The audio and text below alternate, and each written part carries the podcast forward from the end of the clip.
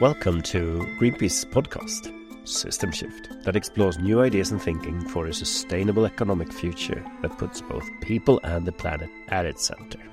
The current economic system is failing. It's pushing the Earth way beyond its ability to support humankind, and we know something needs to change.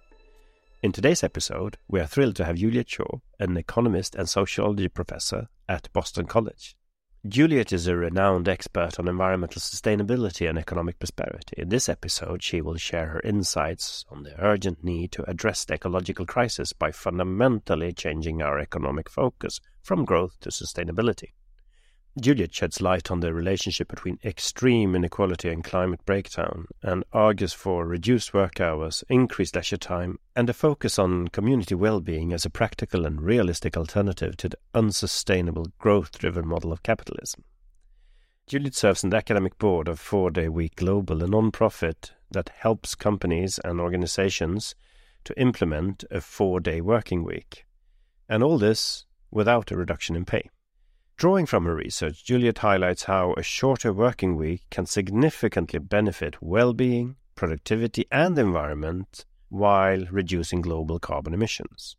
So, sit back, learn how you can work less, relax more, and contribute to saving the planet, all at the same time. That's what I call a win win solution.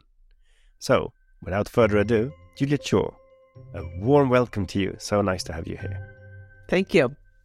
There was a recent study that said that 56% of the population globally thinks that the current capitalistic system actually does more harm than good, if I recall correctly.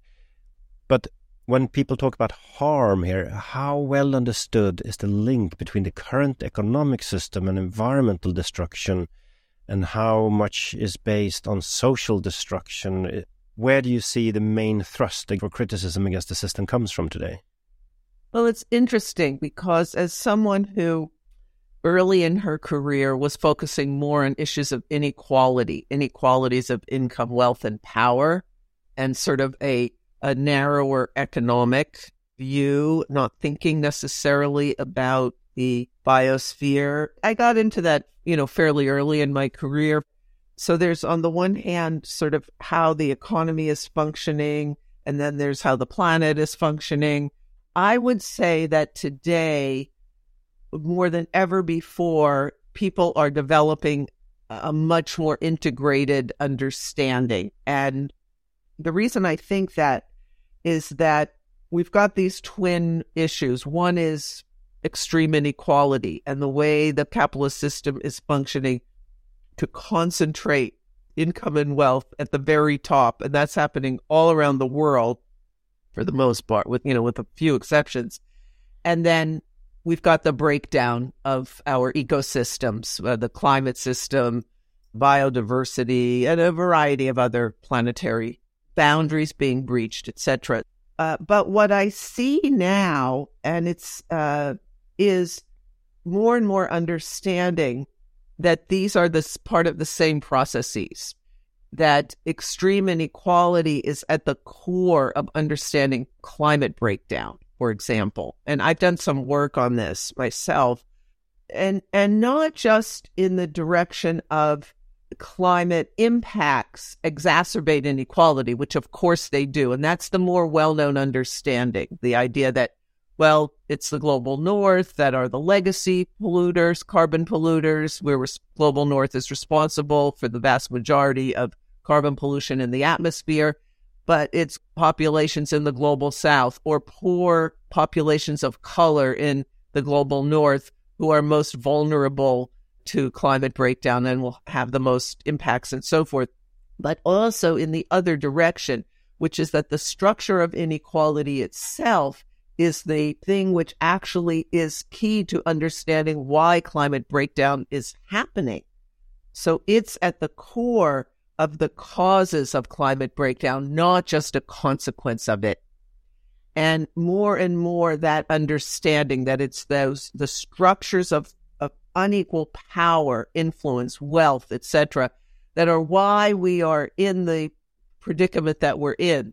That that's what is preventing climate action, for example, whether it's concentrated wealth within countries that forestalls action or the concentration of wealth globally in the global north and power and the limited wealth and power of the global south. So, actually, it's interesting. So far in this podcast, every single guest I have, we come back to this that inequality is bad from so many aspects. It's it's always recurring topic here. My, will it be within the country, between races, or between sexes, or between countries, or between global south and north, and so on? This kind of constant inequality, negative effects of it. But I think it's also that, in its sense, is strange. That why has that not been addressed then earlier? It's it is very interesting. So my the people I worked with when I was a young scholar, so this is the 1970s and, and 80s, were already beginning to document the rise in inequality in the U.S. It happens later in other OECD countries. The U.S. starts very early on a path of reversing the post World War II period. Now that period saw declining inequality, the building of middle classes, the taxing of the wealthy, uh, welfare state policies to bring the poor up. So you get this compression of income and wealth. You know, slightly different in every country. Of course, you're you're uh, we're speaking. You're from you're you're speaking from Sweden. You know, famously a country with uh, a fairly equal distribution of income, but a very unequal distribution of wealth. No, no, don't worry. We are catching up on you because the average CEO of the bigger companies in Sweden in 1980 they had nine worker salaries, and today they're over 60. So we are catching up also there. Don't worry about it. Uh, yeah. Well, it's happening everywhere. You know, it's no country is an island, right? So influences flow. But that period was a period of compression mm. of inequalities. And uh, I think quite wrongly understood by many people uh, a few decades ago at, to be the norm when it turns out that post World War II period is very much an anomaly in many, many ways. Um, and that anomaly came about because of the World War II and the impacts that it had and so forth. But I think that's why it, it took quite a while for analysts and scholars and so forth to catch on to that fundamental role of inequality. And it really wasn't until the 2000s when you start to see the runaway inequality of the top 1% mm. that the understanding really spread. Because in the 80s and 90s, it was much more a story of the 20% and the 80%.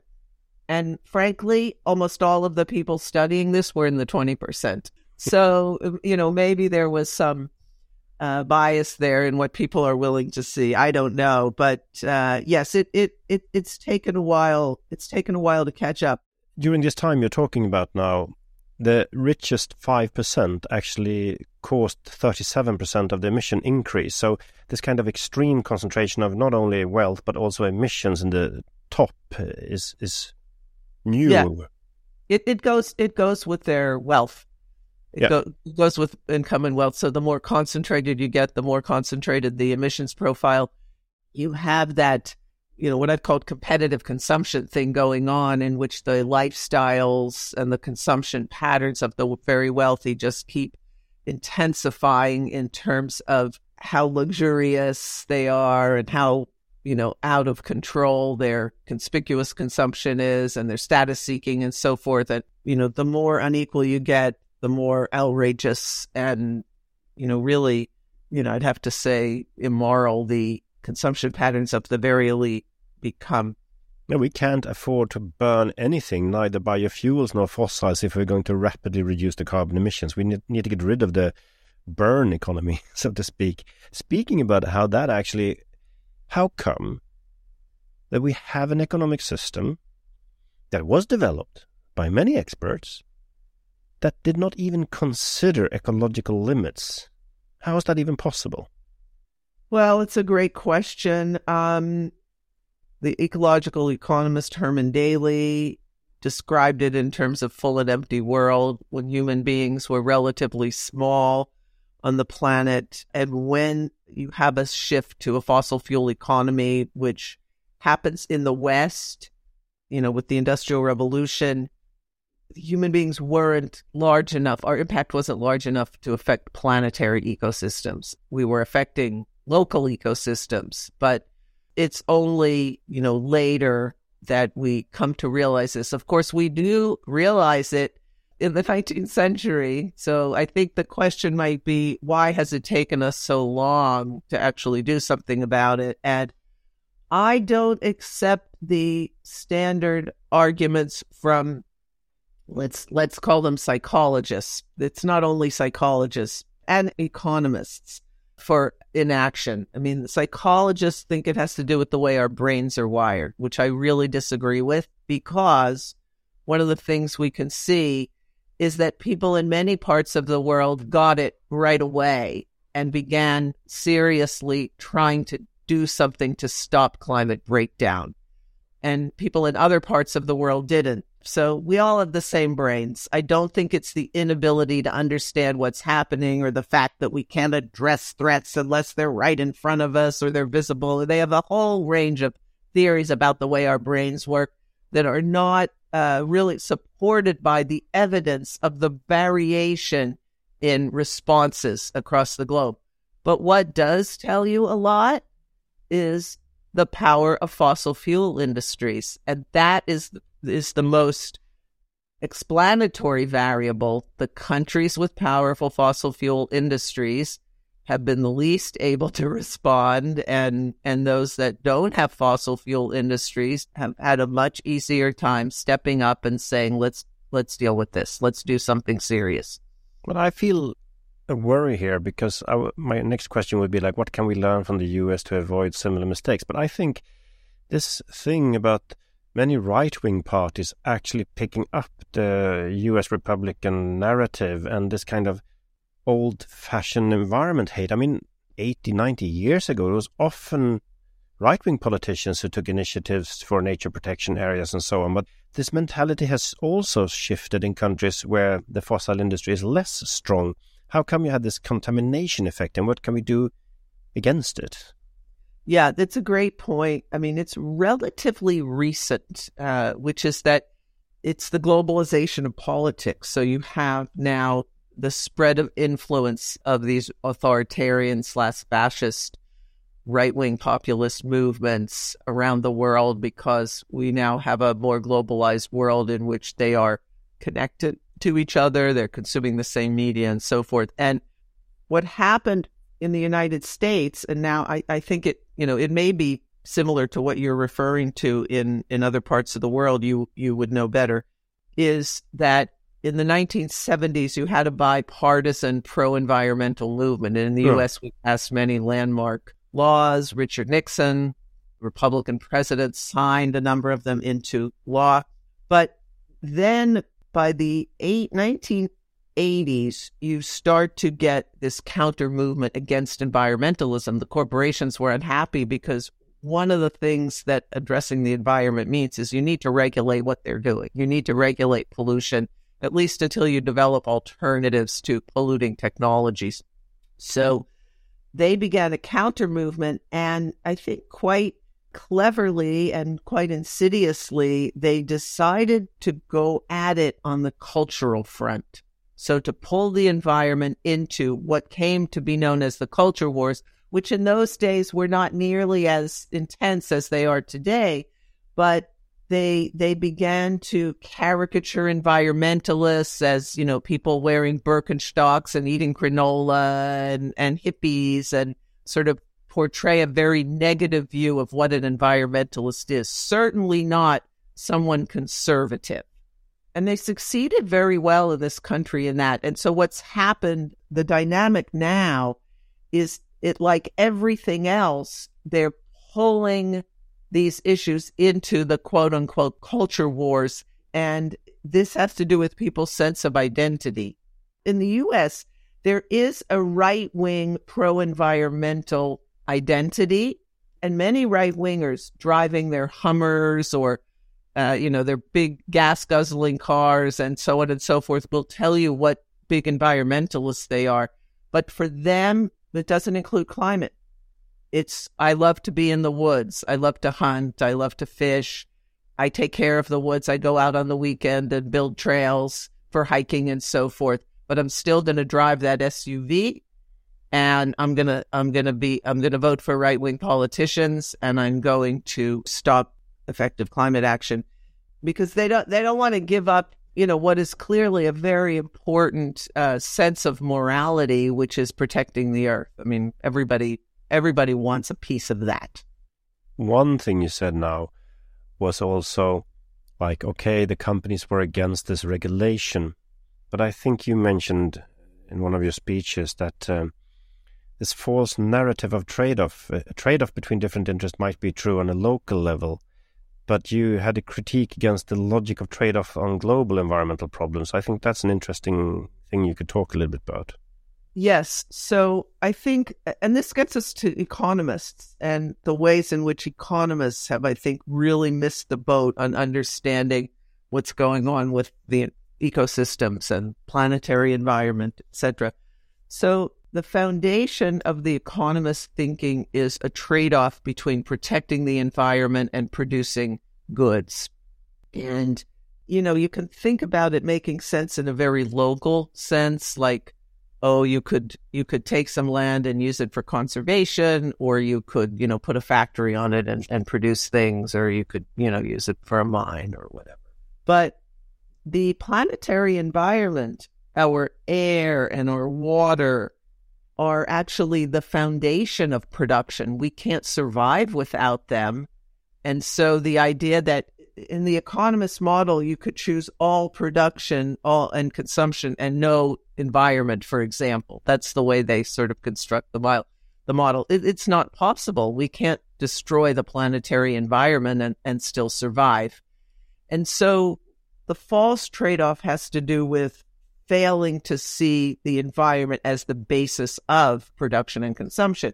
Now, that's at, at its most basic level, you know, and then there's another piece to this, which I think is the better known one, which is that more stuff doesn't necessarily make us better off once you're out of poverty. And so, you know, many in the West, mine especially, the US especially, gotten sort of caught in what I call this cycle of work and spend, in which we are undermining this the true sources of well-being in a dysfunctional kind of rat race of more and more stuff that isn't necessarily giving people well-being. And so people are running harder and harder. They're staying in place and they're undermining the things which do give well-being which have to do with primarily social relationships meaning physical health, which is connected to social relationships and meaning, and of course, environments that are not so toxic that they're that they're destroying our health. And we've got plenty of those that are so toxic. And it's primarily black and brown people who are located in those toxic environments, but increasingly it's everyone who is subjected to the toxicity of pollution. And for listeners who are interested in this topic, actually two other episodes in this series with Eva von Redecker and Indy Johar talks a lot about this property logic and ownership logic and its negative impacts on interhuman relations and our society. So we have more episodes on this topic in this podcast. Juliet, I would really love to talk about the research that you made that I first discovered that you were doing at least. Maybe you did a lot of things that I didn't see, but what triggered my interest really was this link between, okay, let's say you have a productivity gain. And you mentioned before capitalist logic is growth and you use it for that. But there is another way to use productivity gains and even to create them sometimes. And that is work time reduction. I think we should talk a little bit about the work time reduction and its impact on climate and uh, environment in general. Yes. So I, I first got interested in this, you know, at the time I was uh, writing The Overworked American and just starting to think about working hours, uh, in part because I was I was part of a project with a UN institute located in Helsinki called uh, WIDER World Institute for Development Economics Research. I was part of a group of macroeconomists who were trying to envision a new macroeconomics that really spoke to the well being of people around the world and especially in the global south. And this was the mid 80s. We were already cognizant of the environmental constraints or the ecological constraints on growth. And so we said, well, if we have growth constraints, what should we do? How should we think about macroeconomics differently? And my piece of that was if there's limited ecological space, and there was a that concept of ecological space came from really pioneering ecological thinkers in Germany, Wolfgang Sachs and his colleagues at Wuppertal. The global north needs to take up less ecological space to give global south more more space to grow if we only have a limited space for expanding production because production is is so ecologically degrading. So what I was arguing was the North should take its productivity growth in the form of shorter hours of work, let the South expand production to bring people out of poverty. And I began studying then what is the impact of changes in working hours on carbon emissions. And what I found is that countries with low uh, working hours on average tend to have lower carbon emissions. Countries with high working hours have higher carbon emissions. And then I also uh, looked at this across U.S. states and found that the states with higher working hours tend to have higher carbon emissions and vice versa. And this is annual working hours then? Annual for the nations. Actually, we looked at weekly for the states because of data availability, but it's, mm. it's, it, you know, they're going to be pretty correlated. Mm. Um, so there are two, two parts to this. One is what I call the scale effect, which is that if you use your productivity growth to expand output, so the scale of your economy goes up, you're going to have more pollution, everything, more carbon pollution, everything equal, because carbon emissions are still pretty tightly tied to GDP in most places. And actually, in the global south, they're getting more tightly tied, which is that their production is getting more carbon intensive. In the global north, they're getting less. But there's still a pretty strong relationship there. But also, I mean, one explanation for that difference is also that we book our emissions on the global south using them as material production unit for our consumption. So that also has an impact on the statistics. Even co- correcting for that, which is the difference between what we call territorial yeah. and consumption emission. Even correcting for using consumption emissions, which is what we typically do now, it, it's still the case. It's because these global, in the global south, they're getting more integrated into the fossil fuel economy. As they get richer, they can buy more fossil fuels. And so, anyway, yes. And the second is what I call the composition effect, which is at a household level, if you are more time stressed, you tend to be have a more carbon intensive lifestyle. If you have more free time, you can do things more slowly. You can walk or bike instead of drive your car et cetera, et cetera. Yes, so you have that correlation between working hours and carbon emissions. So I have long felt that for global north countries, the politics of climate action, like how do you get to a decarbonized economy, must go through work time because we know that the technological shift is essential. Like we have to get off fossil fuels, no question about that. But if we're also still in a world in which we keep expanding in the global north, in which we keep expanding our production, we will be unable to meet emissions targets because until you are, have a completely decarbonized energy system, you're going to be still using some fossil fuels. And so now you keep expanding when you're trying to reduce. The math doesn't add up, especially now when we need to be on a crash course. So we need to drastically downsize energy demand. And you can't do that if you keep expanding production.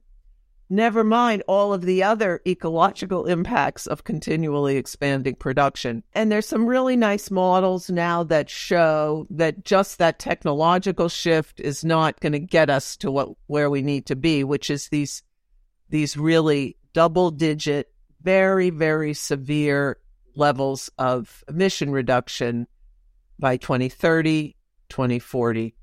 So yes, and but uh, the other thing is that a program of reduced work time is not an austerity program. It's not saying, oh, we've got to sacrifice to save the climate. It's here's a way to live that is going to make you better off. There's a lot of really significant well being impacts of shorter work time.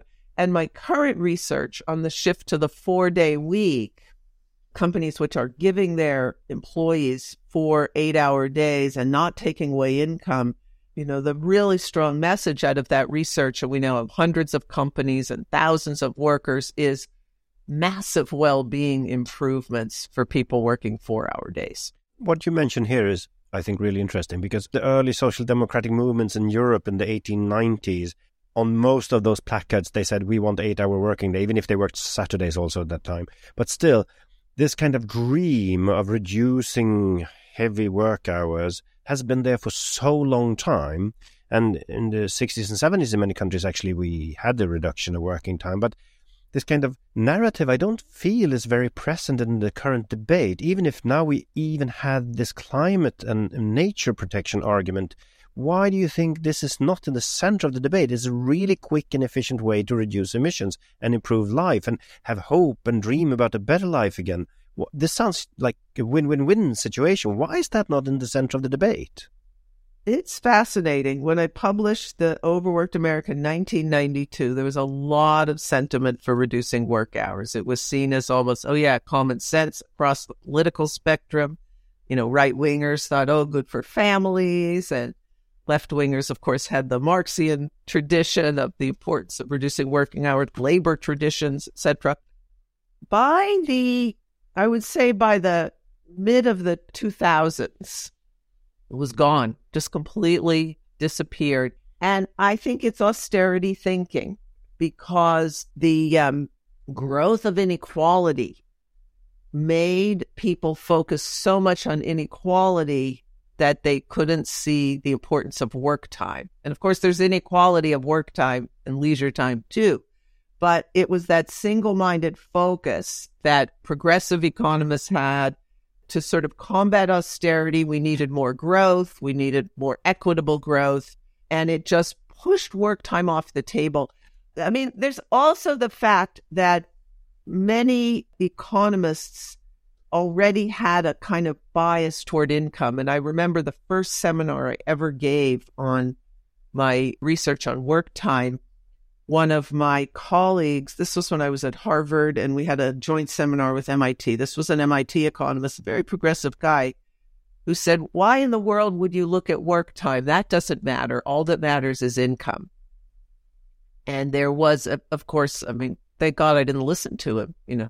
Uh, but it it's that it has to do with the sort of the the failure to think about the non-marketed stuff, the failure to think about the dimensions of wealth and well-being that are not just about what you could buy on the market.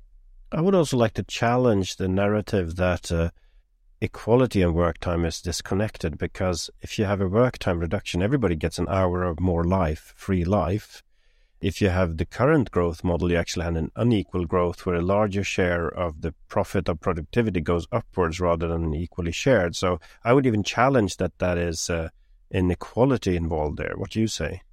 Yeah, absolutely. So there's a, there's inequality of leisure or you know or conversely of, of work time and that's also a big part of what's going on and you know when you have a lot of income inequality one of the things we know is that work time tends to go up as you know people at the bottom are forced to work more hours in order to try and make up what they're losing in the income and wealth distribution in stockholm we had an experiment and uh, we had reduction of work time for several groups uh, employed by the municipality and when we made the evaluation afterwards, we saw a very distinct difference between what happened to men and women inequality. We saw that relatively, women got a lot more really free time.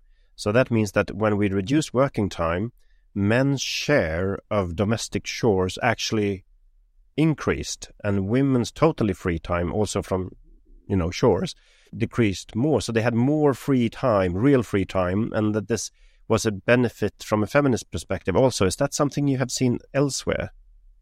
Well, we are studying that right now. We, uh, I'm, I'm leading research around the world on these trials of companies who are going to four day work weeks. And we are looking at how people are spending their time by uh, differences in gender.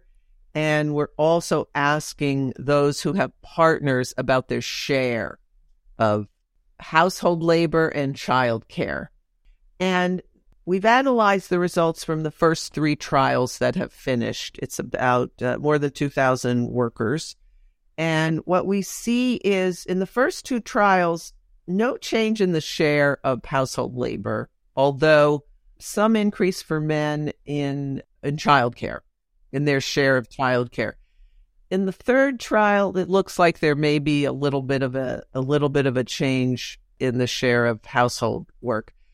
Part of what's happening is that in our in our trials, people are using the off day. The most the, the biggest thing that they're doing is leisure activities, hobbies, etc. So that's good. I mean, they're not just spending the whole day working unpaid housework, but that is the second most common thing that they're spending time on is is housework. So, you know, to some extent people are using that day off to do unpaid labor, which is, you know, part of why they needed that third day off in a week because there is so much household work and with two earner families or with single headed families, that's a lot for a person to do both those jobs. But exactly, is that is that an effect of a like a depth in household labor that would wean out uh, over time, or do you think this is a permanent shift in priorities in people's life? Like ah, I had, oh, my whole attic needs to be fixed. Oh, the house was running down, the garden was run down, and all the clothes need to be fixed, and so on. Is this a debt because we were overworked, or is this like a choice of priority? Yeah, that we don't know. We, you know, we we haven't delved into what kind of household labor they're doing. We just know. I I do think you know it's probably some of both in the sense that the long working hours you know, you get that buildup of unfulfilled tasks, but also it's just hard to keep up with the, the weekly tasks. And then we know a good part of that also is childcare. So people are doing more of their own childcare on that fifth day that they're no longer at work. In part, we know because their childcare expenses fall. So they're getting less paid childcare. How do you think uh, this could be better explained and better known? And what would be your arguments in, the, in these cases? Well, you know, it's still a kind of out there connection. The d- debate is so techno focused, right? It's so focused on energy sources. And there's been so little willingness to focus on demand, controlling energy demand. Although I do want to note and, you know, shout out to the IPCC for this, for the sixth assessment synthesis report where they introduced the term sufficiency I love that. I agree. Just be talking about maximizing production, right? We need to think sufficiency. So we've really got to get out of that technological blinder that this is really just about energy system. And there's a reason that the debate has been pushed into that box, and it has to do with where we started in our conversation, which is capitalism and the unwillingness of the mainstream in the sort of climate world to extend the conversation to talk about changing the system. So the message always was no, everything can be the same. We're just going to swap out the energy source. And that probably would have worked if we'd started decades ago. We could have been on a gradual transition to clean energy and, you know, we, we could have averted what's happening but that is no longer the case. And it's not a credible claim, nor is it a, an appealing one to the large majorities of people who understand the system is failing. Hmm. So I get the difficulty thinking like, oh, the idea that you need to change lots of things at once is a scary and, you know, risky prospect. Uh, uh, you know, I think this has to do with the big, the big picture. And, you know, we're talking here today about system change. And I think that the failure to consider things like working time reduction is a casualty of this difficulty of getting system change onto the agenda. But I do think that there's a lot more openness to that now. And it's also coming from the fact of the pandemic and the fact that people are so stressed out and burned out from the pandemic, workers. And they, the idea that workers need a break, that work time is too much and people need to work less in order to achieve well being, that is a much more widely accepted, I would say, even getting to the point of a commonsensical attitude these days in a way that pre pandemic it was not. What could you give advice? Like, let's say you, you're talking now to European decision makers or national decision makers in Europe and elsewhere.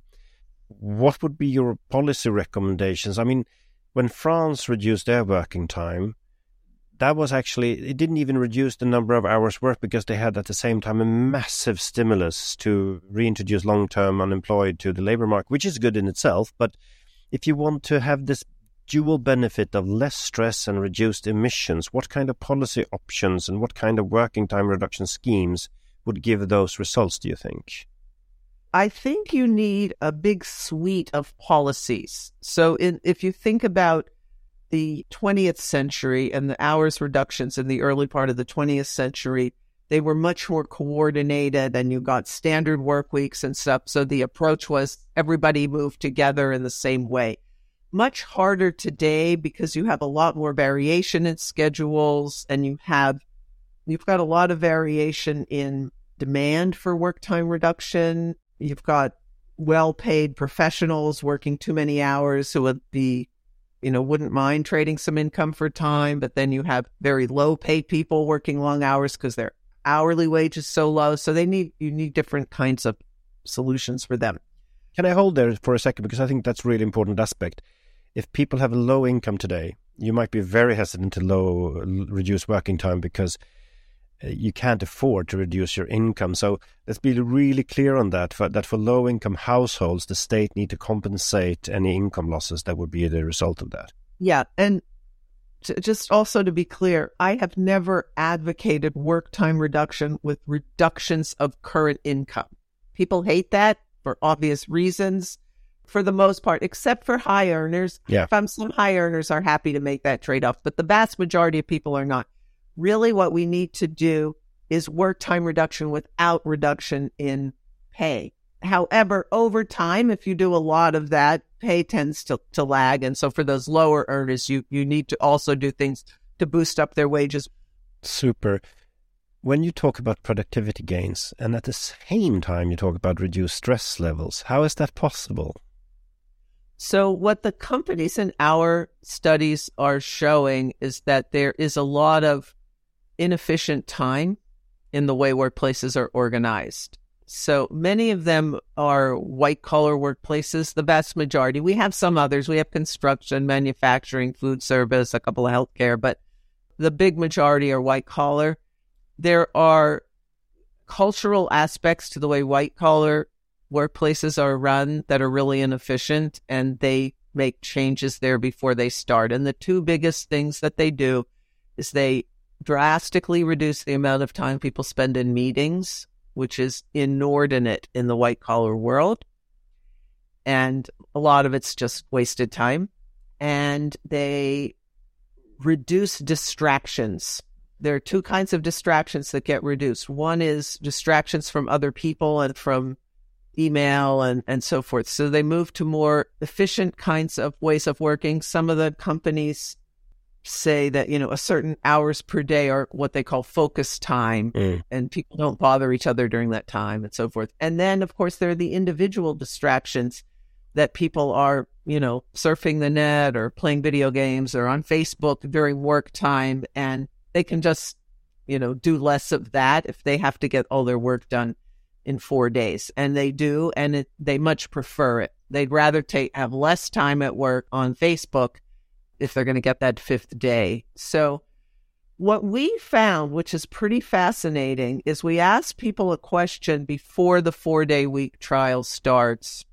These are six month trials about their intensity of work. And then we asked them that same question at the end of the six months. we didn't see any change.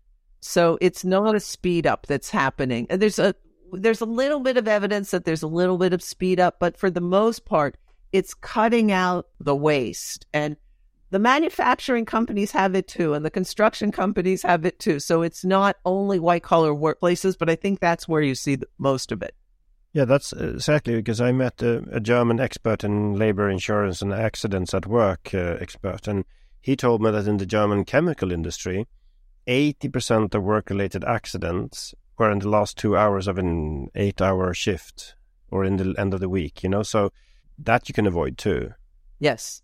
There are a lot of industry specific factors in terms of how you can reduce work time and impacts on workers and so on and so forth. One of the things we found in our most recent trial, no, actually through all of the data, is that in a number of ways, the workers in construction had the biggest benefits and some of the biggest changes, which doesn't surprise one. Of course, they're some of the most long hours and overworked employees in, in many economies. Hmm. Uh, before we end, though, you've talked about these experiments. What kind of positive statements and feedback have you heard, and which ones of these would you like to share, like as an inspiration and motivation for people to follow this path?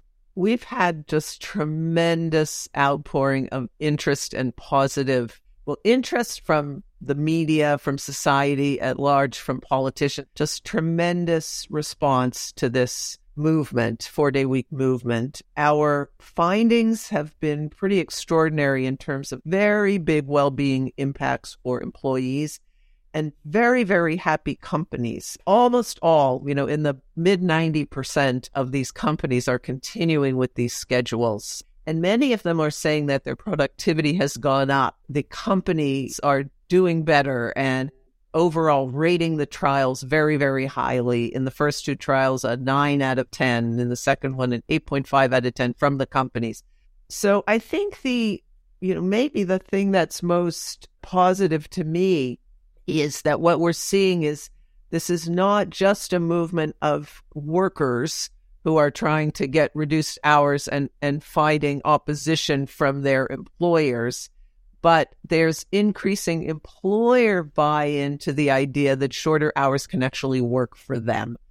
And that makes me very hopeful that we are in a moment in which that we're in another period of kind of rapid work time reduction and that we really need to keep this momentum going. Um, we are recruiting companies now all over the world in Brazil, in North America, in Europe, in Australasia. We have a trial that just started in South Africa. So, just to let listeners know, this is something that you can do. That you can, if you have a, if you are in management in a company, you can do it. If you are employed, you can go to your management in your company. And our website is four day week global.org. And we can help make this a reality in your life too. That sounds really wonderful. And I think this is symptomatic of what system change is. End of this kind of competition and combat, but rather finding these win win solutions where employers are happy, where employees are happy, where nature is happy and climate is better.